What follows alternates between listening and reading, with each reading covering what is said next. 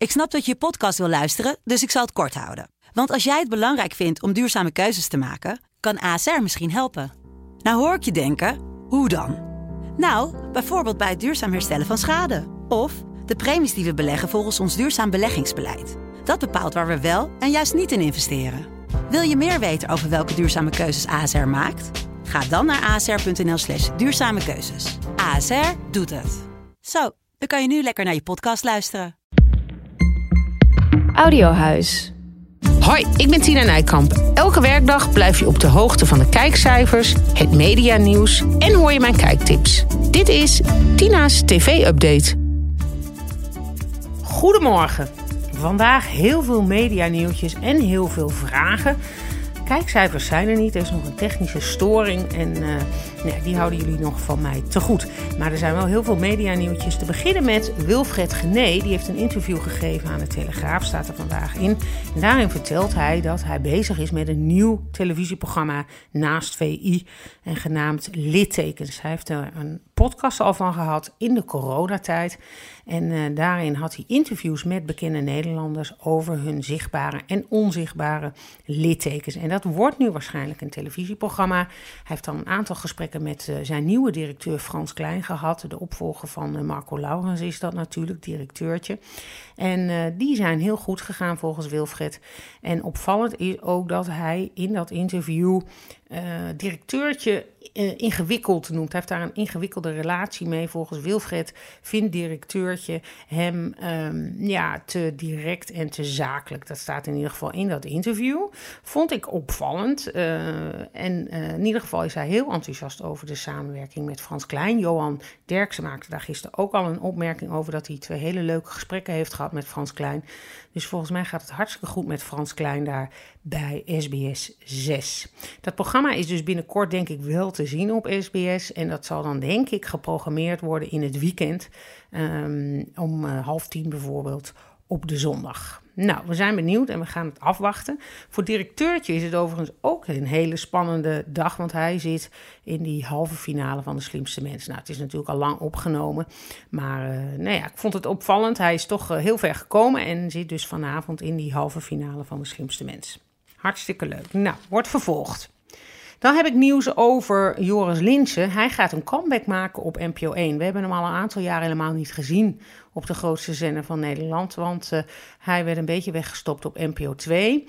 Maar hij mag nu op NPO 1 een nieuw programma maken, Out of Office. En dat gaat over uh, uh, ja, mensen met een burn-out, vijf precies. En om te precies te zijn. En die gaan naar een, ja, een zorgboerderij waar verstandelijk gehandicapten wonen. En daar gaan ze samenleven. Nou. Voor Joris is een comeback op NPO 1. Hij wordt geprogrammeerd op de dinsdag na ik vertrek. Dus hij heeft wel een hele goede lead in, moet ik eerlijk zeggen. En uh, als ik vertrek is afgelopen, komt ook Bed and Breakfast terug. En daar zit hij dan naast. Dus dat Bed and Breakfast komt ook op de dinsdag te staan. Dan heb ik nog meer aankondigingen van de NPO uh, voor maart. Uh, ze gaan uh, een aantal nieuwe, nieuwe dingen doen, maar ook een aantal programma's terugbrengen. Hè? Zoals Mindfuck heb ik gisteren al gezegd, dat komt op zaterdag te staan. Groot zaterdagavondprogramma weer op 16 maart. En ook op NPO 3 komt bijvoorbeeld Vrouwen die varen terug. Dat begint op 23 maart. Annegien Steenhuizen uh, heeft weer een nieuw seizoen van Project Rembrandt voor de boeg. Dat begint op 24 maart. En de wereld van de Chinezen krijgt ook een deel 2. Dat begint al op 2 maart op NPO 2. En Tel Beckham, die ook altijd voor de NPO mag blijven werken naast zijn werkzaamheden voor RTL 4. Vind ik altijd opvallend dat de NPO dat allemaal goed vindt. Maar uh, nou ja, goed, freelance is uh, helemaal in um, tegenwoordig. Uh, die gaat nu in de voetsporen van Richard Wagner. En dat begint op 6 maart. Eus die mag een hele week uh, de Boekenweek, uh, Boekenweek-programma gaan presenteren van 11 tot en met 15 maart. Dus dat is hartstikke leuk voor Eus, want die is natuurlijk naast tv-persoonlijkheid ook gewoon schrijver. Hij heeft net onder andere een boek uit, Afslag 23.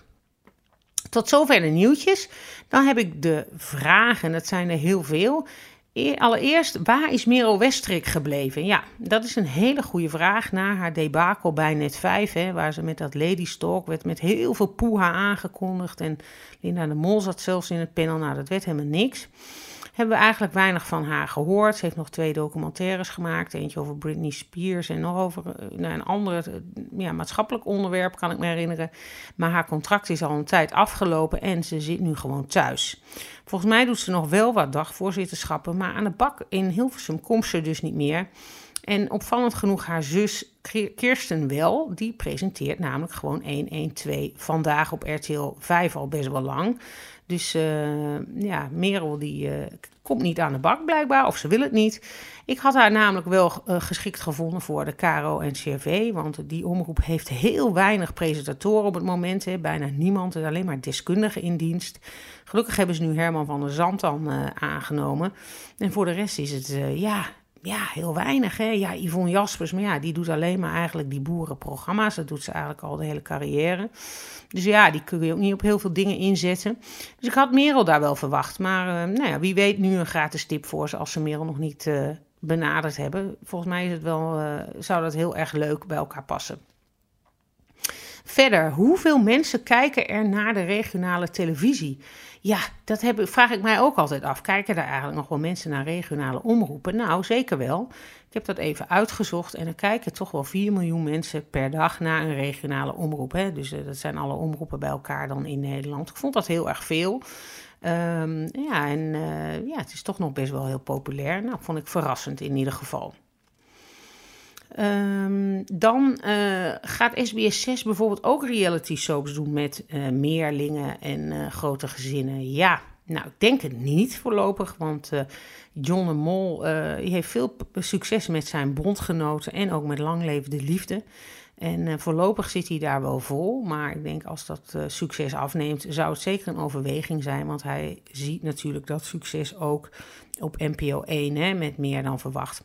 En grappig genoeg komt dat meer dan verwacht en een huisvol eigenlijk indirect uh, ook een klein beetje bij de SBS-groep vandaan. Want net 5 stond vroeger bijvoorbeeld 19 en Counting en John en K plus 8 altijd uit. Dat is een oorspronkelijk TLC-programma.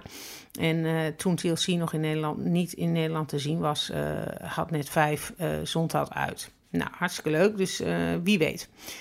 Uh, dan, wat verdienen mensen met de postcode loterij reclames? Ja, nou, ik denk heel veel. Ik heb ook wel eens gehoord dat dat wel in de tonnen loopt als je een Caroline Tense heet. Uh, nu zie je weer Jamai de hele tijd in elke blok, reclameblok, zie je hem omroepen voor die vriendenloterij. Ja, ik snap eigenlijk wel voor, dat ze het voor het geld doen, maar het is natuurlijk wel ja, voor hun imago niet al te best, lijkt me. En ze worden er ook helemaal niet sympathieker uh, op. En het, uiteindelijk is het natuurlijk wel gewoon een gokreclame waar je uh, ja, je, ja, waar je gezicht van bent. En de vraag is ook of je dat wel uh, moet willen. Chantal Jansen is er in ieder geval mee gestopt. Die zien we niet meer in de reclame.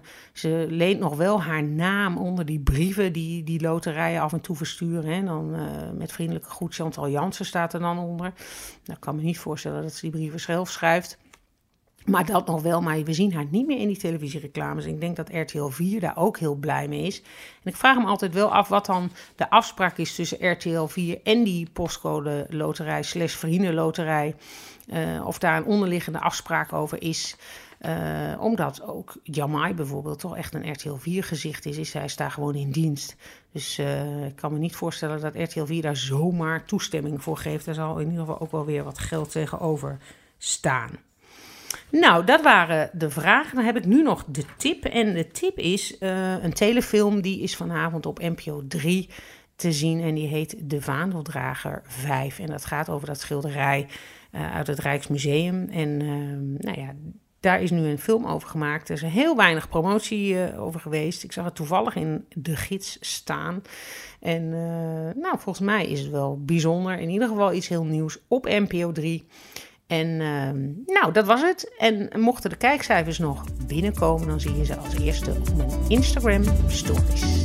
Tot snel. Dit was Tina's TV-update. Heb jij nou ook een vraag? Stuur me een berichtje via Tina Nijkamp op Instagram. Tot morgen!